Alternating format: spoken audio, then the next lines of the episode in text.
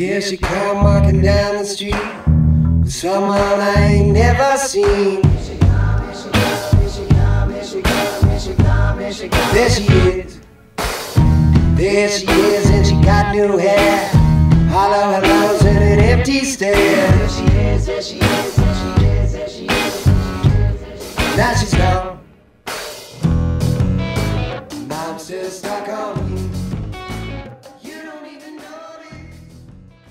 And welcome back to 4for4.com to the most accurate podcast. My name is Anthony Stalter, joined as always by John Paulsen. John, how are we doing today?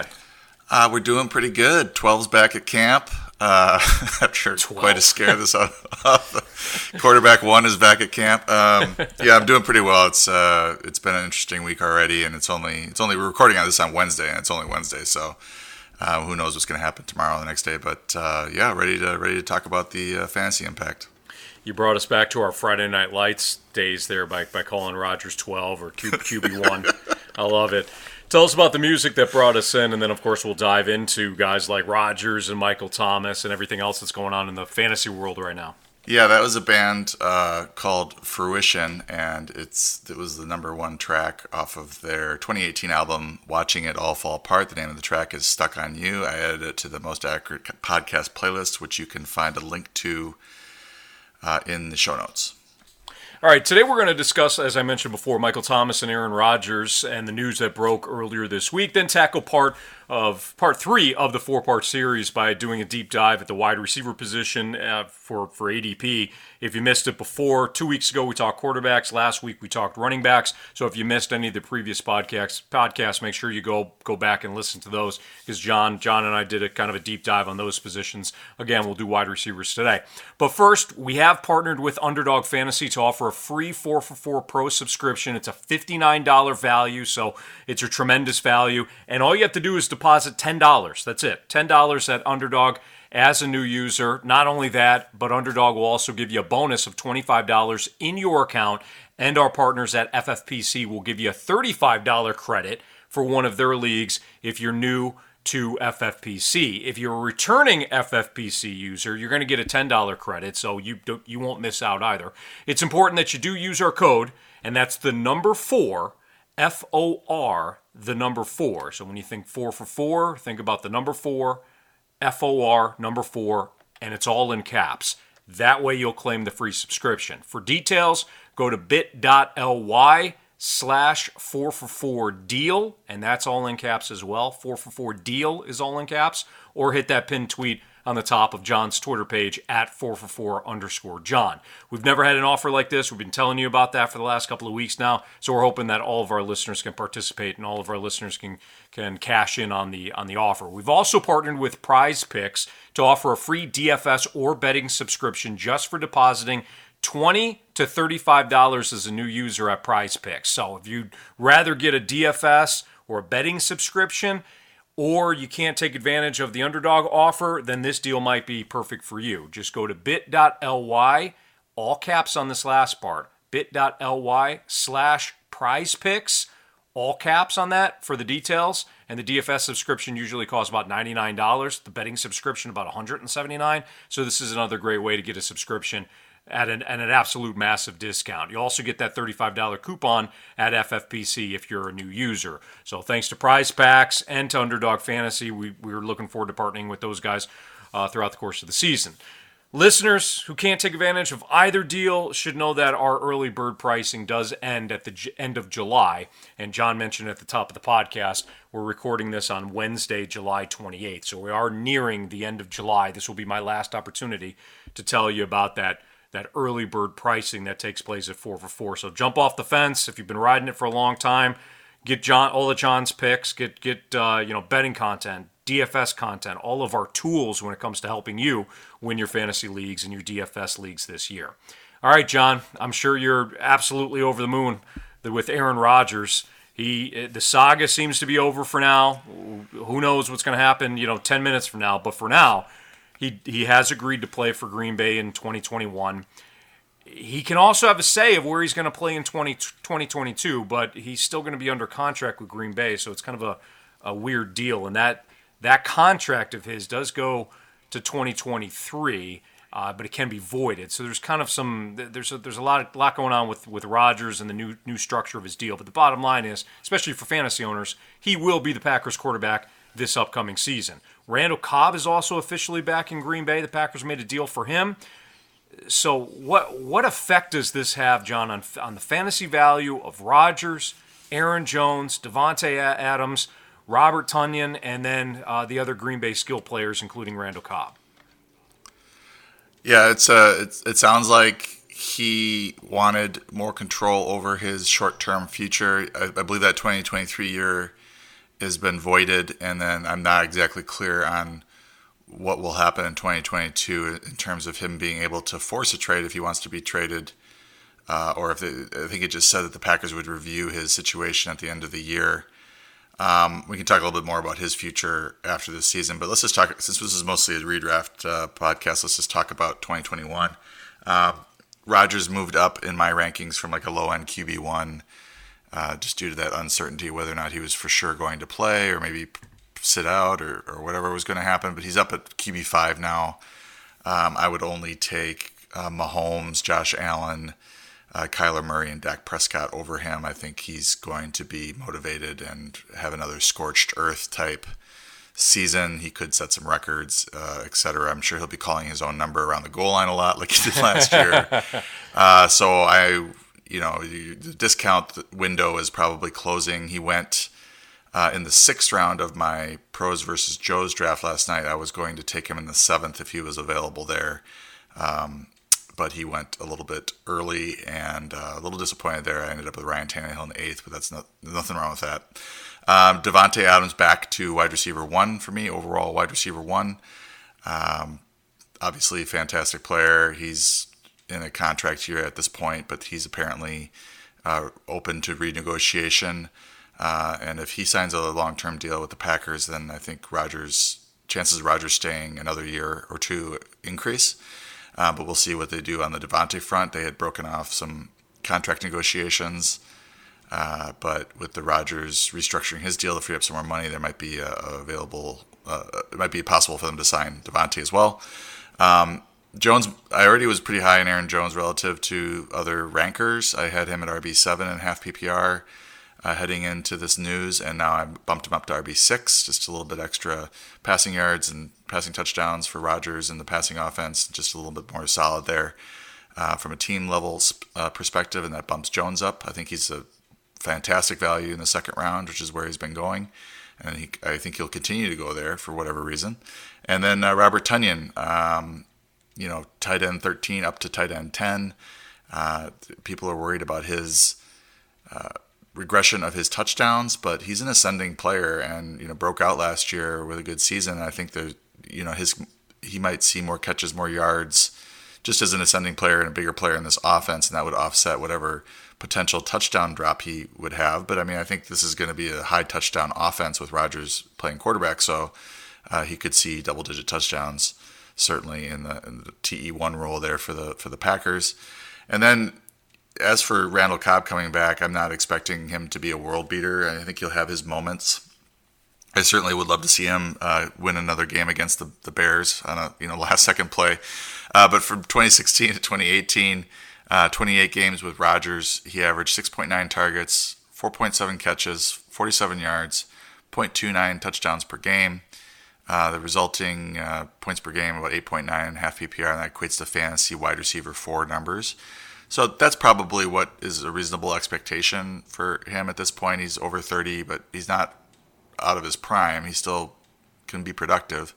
And maybe he never played for Matt LaFleur, so maybe Matt LaFleur in this offense can get more out of him uh, as the primary slot receiver. And, and, obviously, his arrival submarines the value of Amari Rodgers, who's going to take a back seat uh, for now until he can prove that he's better than Cobb. And I don't think that uh, that's probably going to happen this season. Until he really learns, learns the intricacies of the offense and gains uh, Rodgers, uh, Aaron Rodgers' trust. And I think that's a big thing in, in Green Bay, and this receiving corps is having his trust.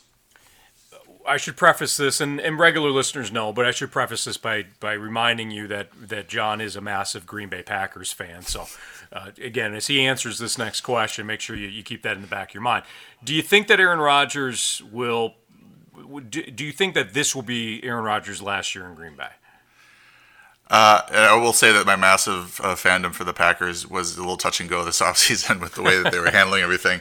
Um, but I think that the notion that he this is for sure his last year is um, kind of misinformed, or I think that they're not. I think they're they're the people that are saying that are assuming that Rodgers all along wanted to leave Green Bay. But if you remember, he had that interview uh, on Sports Center with Kenny Mayne, and was, he was kept talking about the culture at in the in the franchise and how it's about the people, etc. And the deal that he got here, it, it sounds like there are going to be some quote unquote mechanisms in place for him to deal with his you know problems with management or pro- problems with the front office and I think his goal here may be to try to change that culture and to get them to listen a little bit more and not treat players like commodities, even though in the NFL, a lot of them are treated like commodities.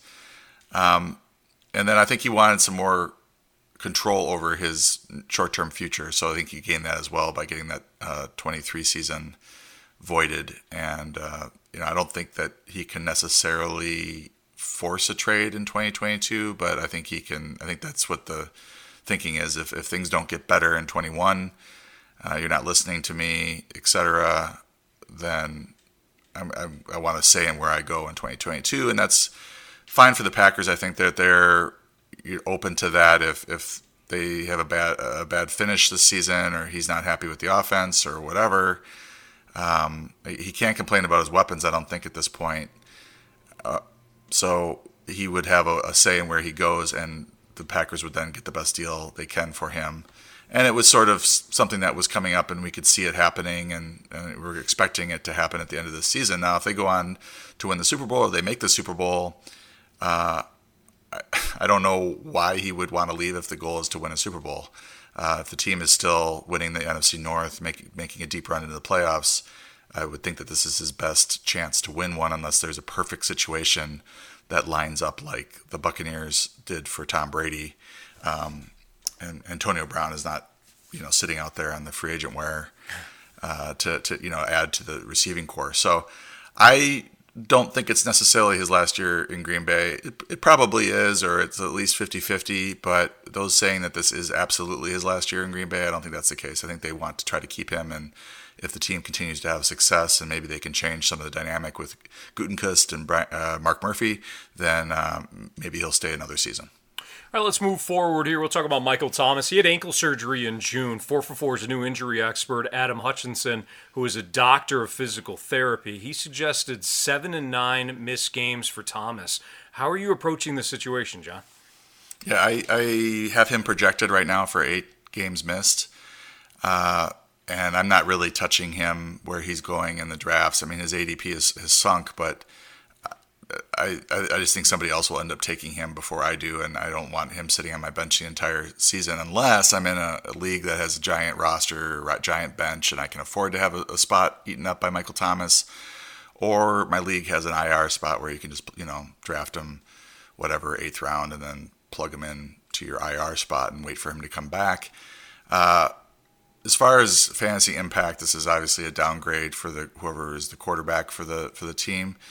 Um, but you know, Sean Payton's a, a, really good offensive mind. He'll have a productive offense. I think whoever's out there, uh, maybe they get some better play out of Tre'Quan Smith, Marquez Callaway. Those are the, the in terms of targets and snaps. Those two players are probably going to see the biggest bump. Probably Callaway with, you know, Smith probably starting alongside uh, Thomas that was the expectation heading into the season. Now Callaway goes from the bench to, to starting, so he's probably the big winner here in terms of playing time. Deonte Harris will work in as the third receiver. I do think this is an upgrade for Adam Trautman. He's going to be even seeing even more opportunity uh, and targets as a uh, as the new tight end one for for the Saints. Uh, I think this is a big win for Kamara fantasy owners. He's bumped up his splits without Thomas in the in the lineup are insane. Uh, Twenty seven point three point per game, half PPR in the games that um, Thomas missed over the last two seasons. It, it, he had just an insane touchdown rate. Uh, if you take if you take those touchdowns back to his normal levels, he still would have scored uh, 23 points, half PPR. So he is RB one overall RB one upside. I mean, with the new quarterback situation there, and you know, you wonder how many touchdowns are going to score, how good this offense is going to be. But he has that sort of upside if, if things are okay there in New Orleans in the offense. Um, and then I, you know, Winston and Taysom Hill are competing for the job. There are some that think that this sealed the deal for Taysom Hill to win the job. I don't see that at all. I, I don't know why um, losing Thomas means that Taysom Hill automatically wins the job. Uh, I, I, can understand that they're going to maybe go run heavy, uh, but you still want to have uh, your best passing quarterback out there. Uh, I don't know that they think that that's Winston. Uh, Taysom Hill had the highest adjusted completion percentage according to PFF last year, so he actually threw the ball very accurately. Um, but I don't know if they uh, want to hand him the job or not. So we'll see how that goes. Whoever is the uh, starter for New Orleans will still have, you know, high end QB two, low end QB one upside. Uh, just a, a, a, kind of a, thought on Smith, Tre'Quan Smith. In the eight career games where he saw at least five targets, he averaged 4.8 catches, 66 yards, 0.38 touchdowns per game. Those are fantasy wide receiver wide receiver three type numbers. I took him in uh, the 12th round of my pros versus Joe's draft last night. Uh, fairly happy to get him there. Uh, in those eight games, he posted 2.04 yards per route run, which is about what uh, Nelson Agholor posted as the 23rd receiver out of the 112 uh, eligible receivers in 2020, according to uh, PFF. So, you know, the former third round pick, I think, is the likely wide receiver one for the Saints. And Callaway, it was rookie last year, undrafted, caught 21 of 27 targets for 213 yards. He had 8 for 75 and 10 targets against Carolina in week seven, so he'll has some potential. And then, of course, Trautman, he caught 15 of his 16 targets for 171 yards and a touchdown as a rookie playing behind Jared Cook, but he should see his playing time spike to over 80% this year. We don't want to give away, and I mentioned this last week, we don't want to just give away all of John's rankings on this podcast. So, what I thought we'd do again is go through underdogs ADP for the receiver position, and then we discuss the tiers that seem to be forming within the position. So, let's start off, John. Let's start off with the, the potential first round receivers. We're talking about Tyreek Hill, Stefon Diggs, and Davante Adams. Now that Rodgers is back in Green Bay, and if uh, you want to go back and re-listen to John's thoughts about Aaron Rodgers in Green Bay, please do so. But is this is this the order that you would take them in? Uh, well, I would have uh, Adams first, and then Hill second, uh, and then I think Ridley and Diggs uh, are kind of jockeying for the third or fourth spot uh, in my wide receiver rankings right now. I think I think Adams, Hill, Ridley, and Diggs are all really really solid wide receiver ones this year. DeAndre Hopkins, Calvin Ridley, DK Metcalf, AJ Brown, and Justin Jefferson are going off the board in the second round. Are there any standouts in the second round for you? Yeah, as I mentioned, Ridley, uh, and you know him well being a, a, Falcons fan, but in the 10 games over the past two seasons when uh, Julio Jones played fewer than 30 snaps when he was either out or limited due to injury, Ridley averaged 6.3 catches on 10.3 targets for 95 yards and uh, 0.3 touchdowns. And his touchdown rate was seems a little low there, but it's actually higher when Jones was on the field. So, you know, if that if that regresses to the mean, so to speak, then he could have a monster monster year. And I think you know 1,500 plus yards uh, are in his range of outcomes. And I, I he's the receiver that I've been targeting in the second round if I'm going to take one there. Yeah, I love Ridley and he's the the kid's a stud. I mean, the, the, the Falcons just know how to find wide receivers. Now, they don't win championships because they seem to just focus on wide receivers, but nonetheless, they they know how to find them. And Calvin Cal, Calvin Ridley is an absolute stud. I'm interested in your thoughts on Julio Jones. We'll get to him though in, in a couple of minutes. There are some quality wide receivers that are going to be available in the third round. We're talking about Keen, Keenan Allen, CeeDee Lamb, Terry McLaurin. Allen Robinson, Amari Cooper, Mike Evans, and Robert Woods. What are your thoughts on this group? Yeah, I was uh, in my pros versus Joe's draft, and last night in the third round, and I uh, ended up taking McLaurin.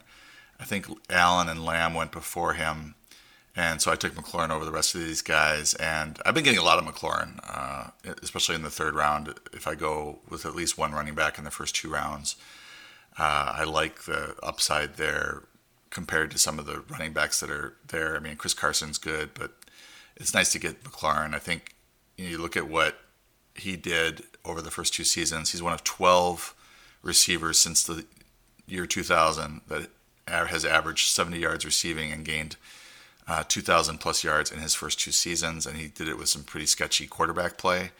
Uh, Ryan Fitzpatrick, uh, I think, had the fourth highest uh, adjusted uh, completion percentage uh, on his deep attempts last year. So him with McLaurin and Curtis Samuel, I think that they and they get they drafted Dyami Brown.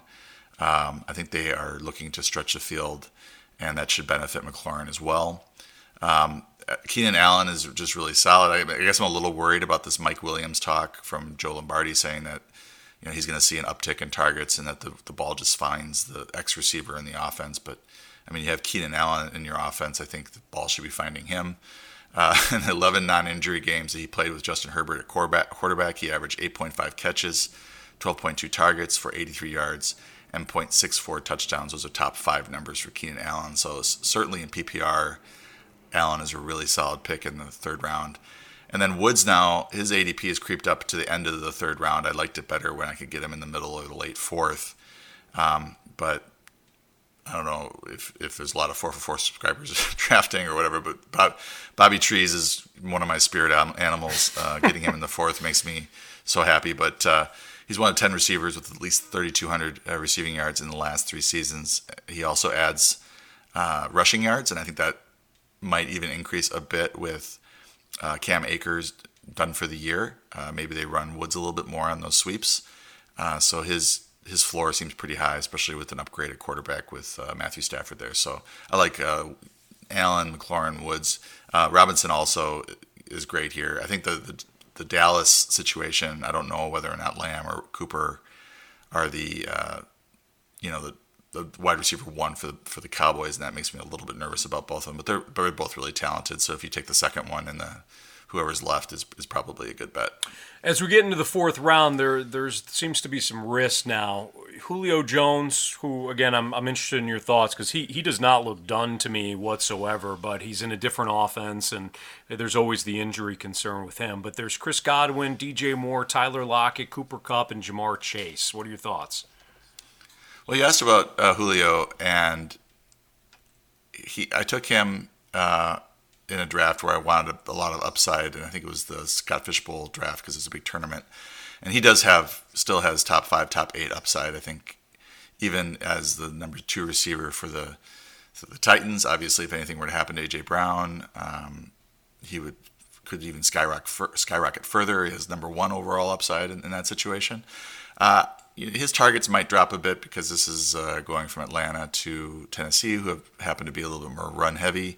But uh, maybe the, this this uh, Julio Jones trade indicates that the, the Titans want to throw the ball a bit more, and there's there's just no way that they're going to be able to shut Julio down's defenses. That is, with Brown on the other side and Derrick Henry in the backfield, they just can't there is not enough defenders to go around to deal with everybody.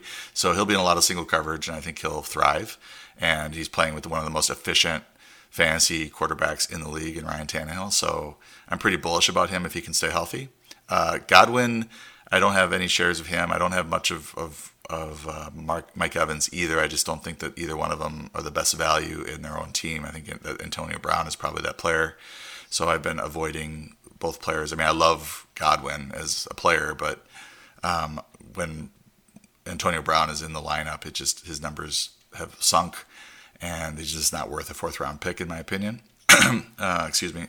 DJ Moore, he solid, uh, produced solid fantasy wide receiver two numbers uh, with mediocre numbers coming from Teddy Bridgewater last year, 3,700 yards, uh, 15 touchdowns for Bridgewater people are worried about Sam Darnold coming in, but those are not numbers that Darnold can't replace. And you have pretty good confidence in the Carolina's coaching staff that they really went after Darnold and think that he could be the answer at quarterback. So you got to kind of got to trust their instincts there. Uh, Matt Harmon's reception perception, uh, I think Moore was his first uh, couple of seasons or his first season wasn't the greatest route runner, but it really improved in 2020. Uh, he, his numbers jumped quite a bit, his uh, success rates. Uh, so he's an ascending talent. I think he can produce.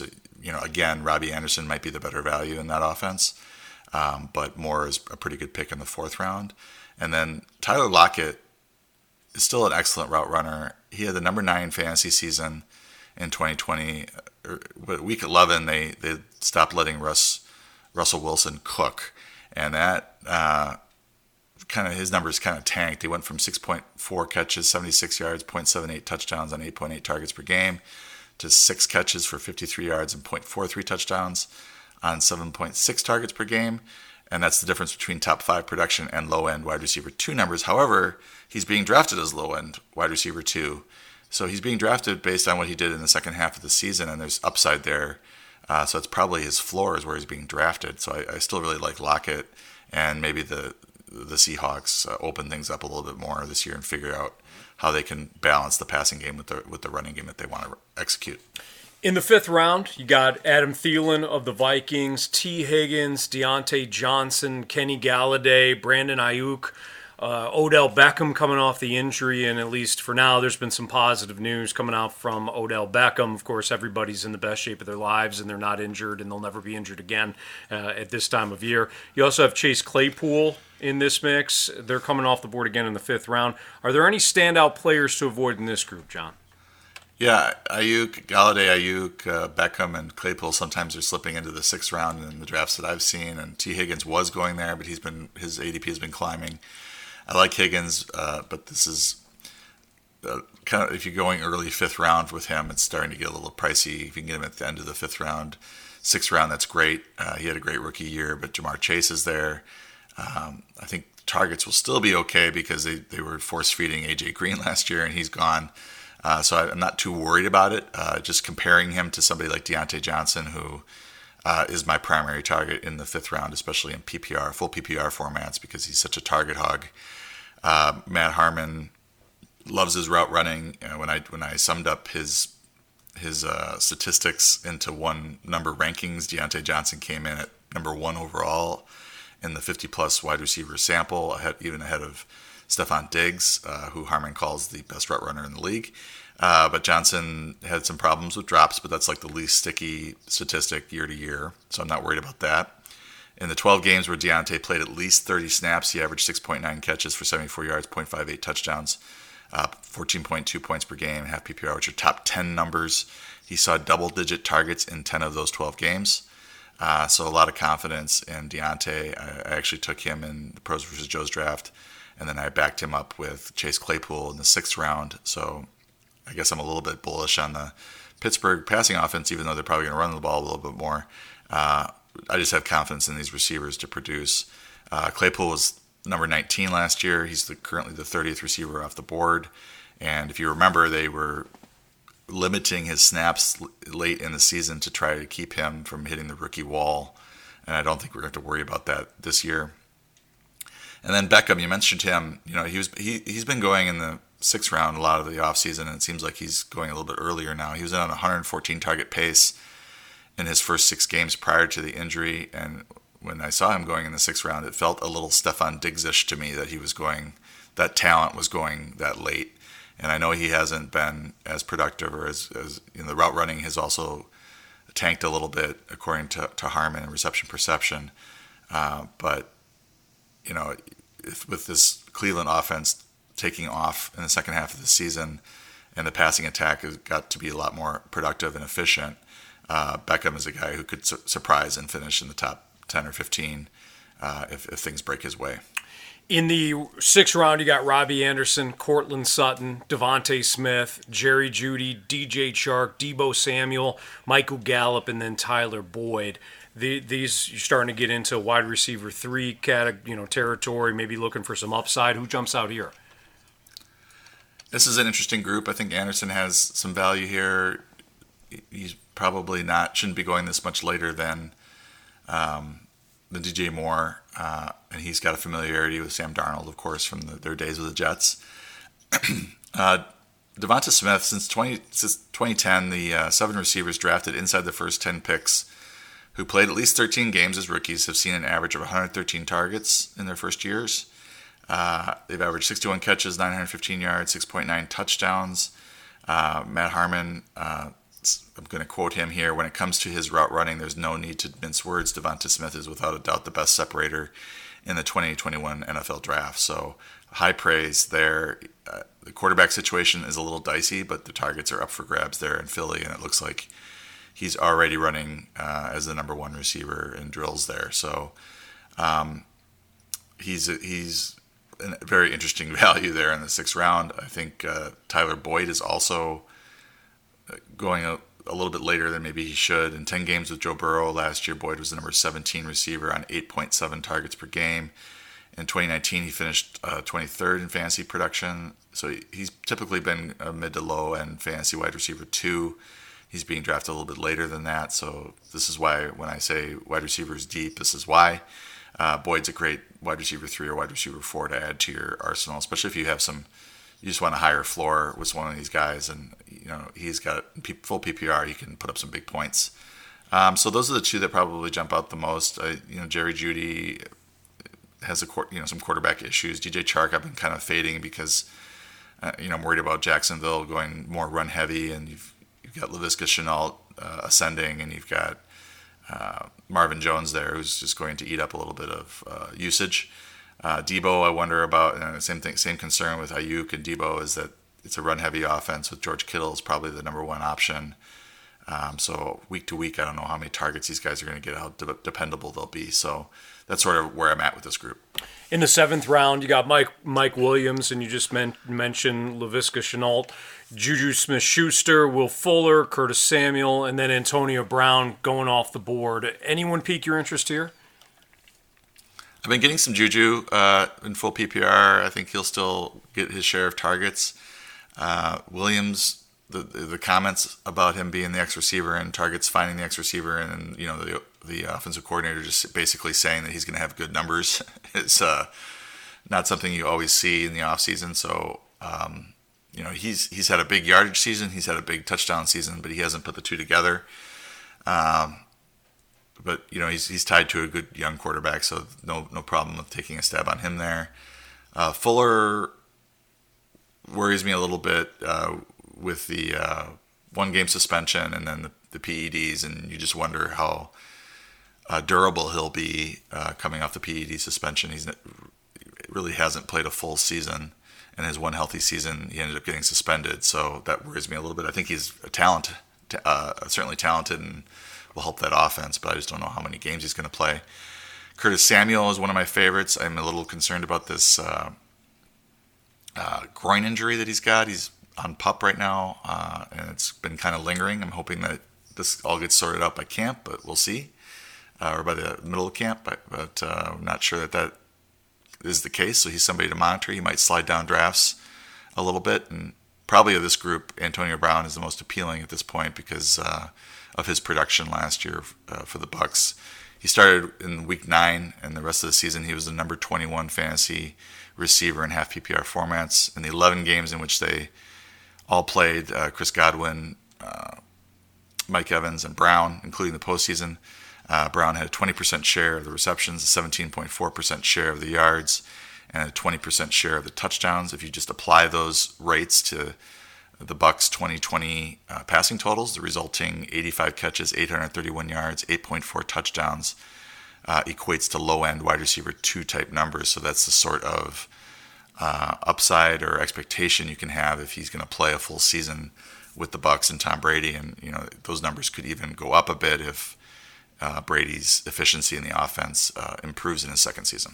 Then in the eighth round, you got Marquise Brown, Brandin Cooks, Jarvis Landry, Michael Pittman, Mecole Hardman, and then Jaylen Waddle. They're going off the board here. Is there a value that you're targeting here or, or anyone that you're kind of fading? I think Waddle to me has been the guy that's sort of risen and reading uh, Matt Harmon's uh, profile of him kind of convinced me he was one of the best uh, route runners against uh, man coverage in college.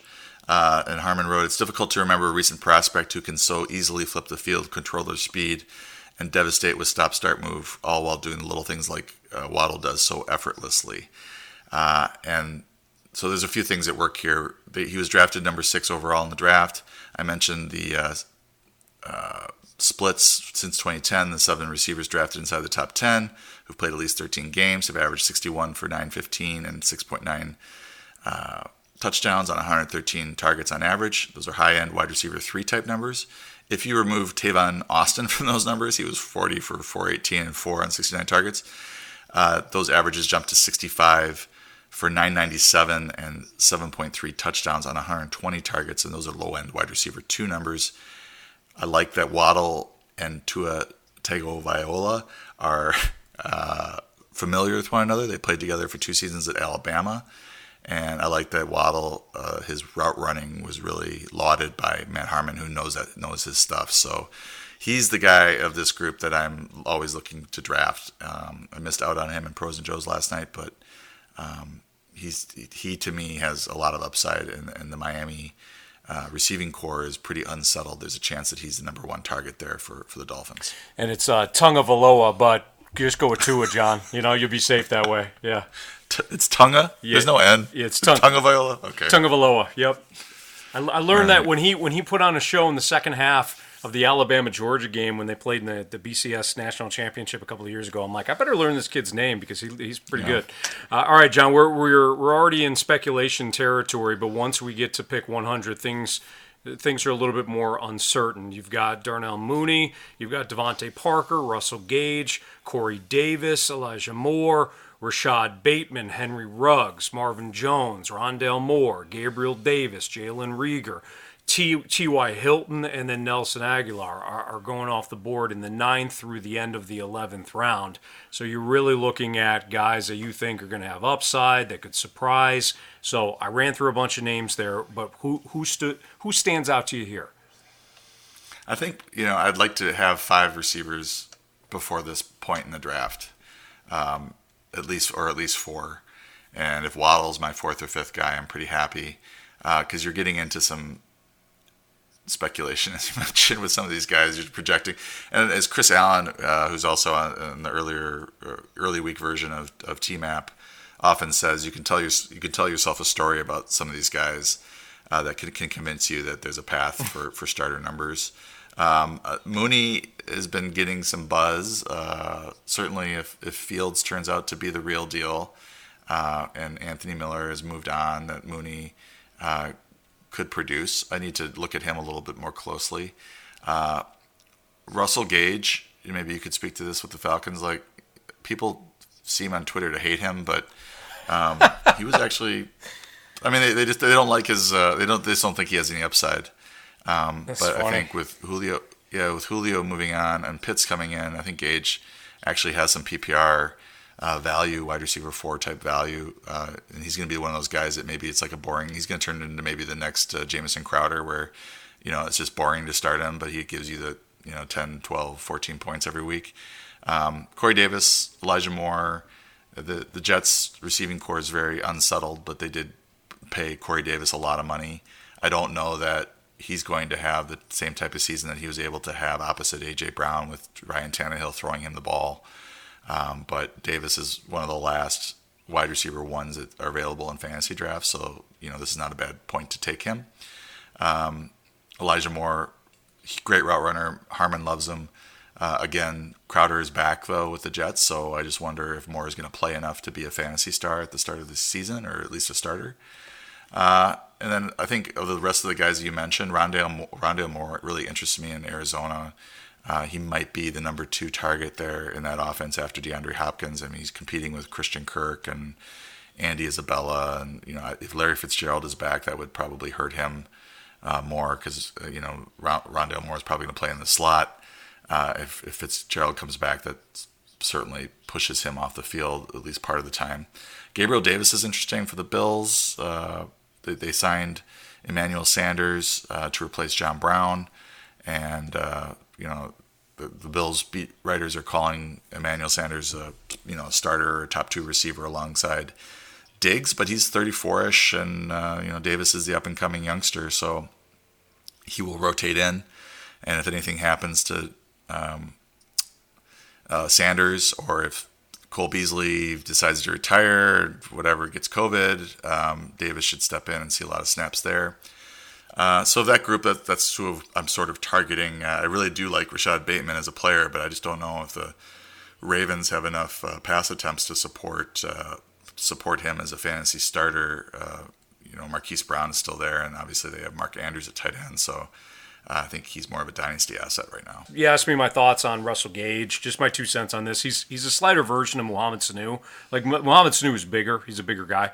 But just in terms of, he's not going to draw a lot of double teams. And when you're talking about an offense that, even though they lost Julio Jones, they got Calvin Ridley, and then they, they picked up uh, Kyle Pitts in the first round this year, and he's going to see a lot of targets as well.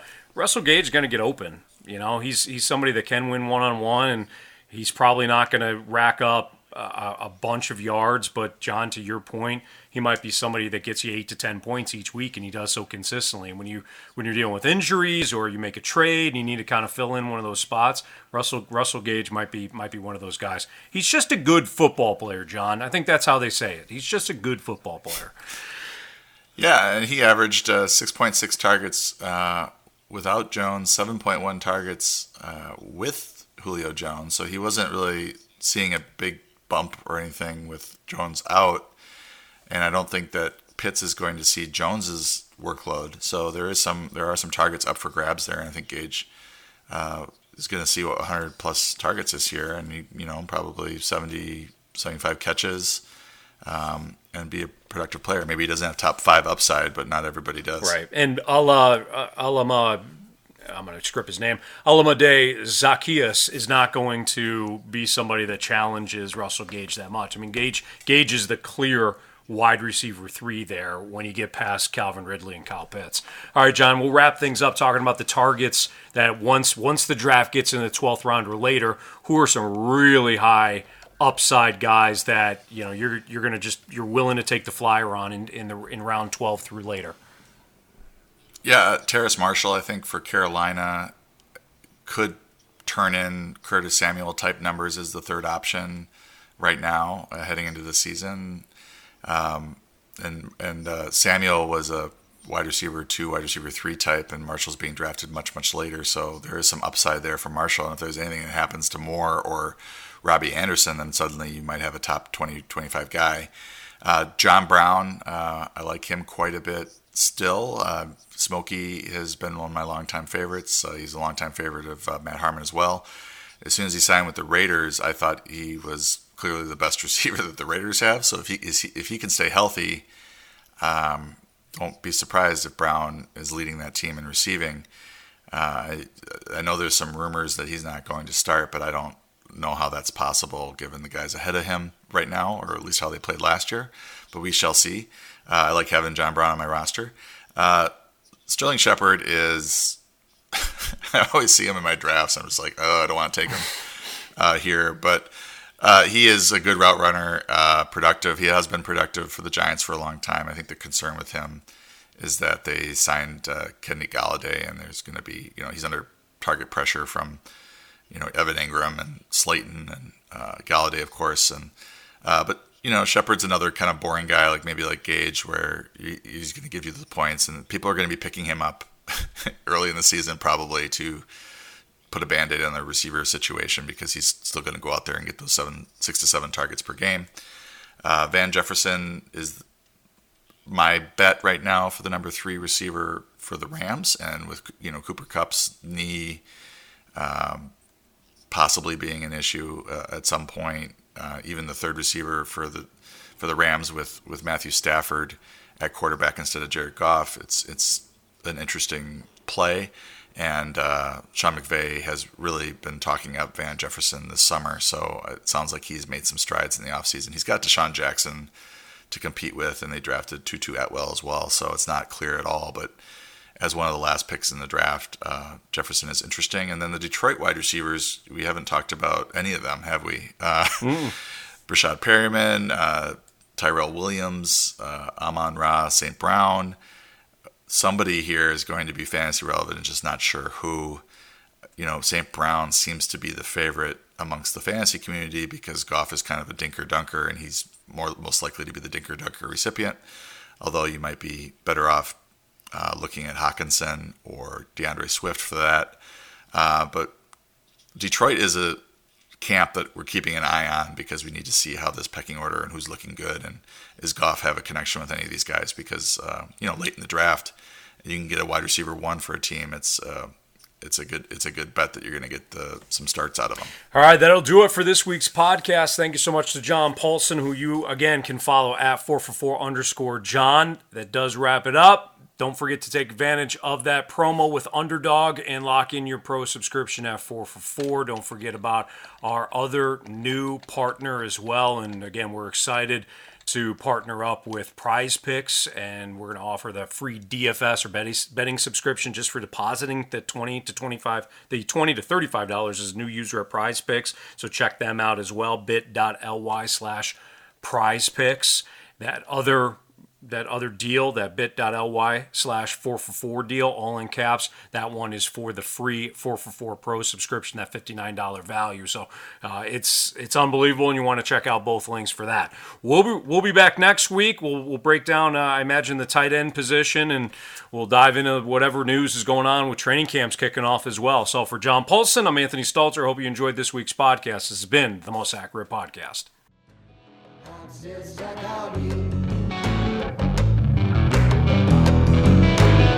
I'm still stuck on you.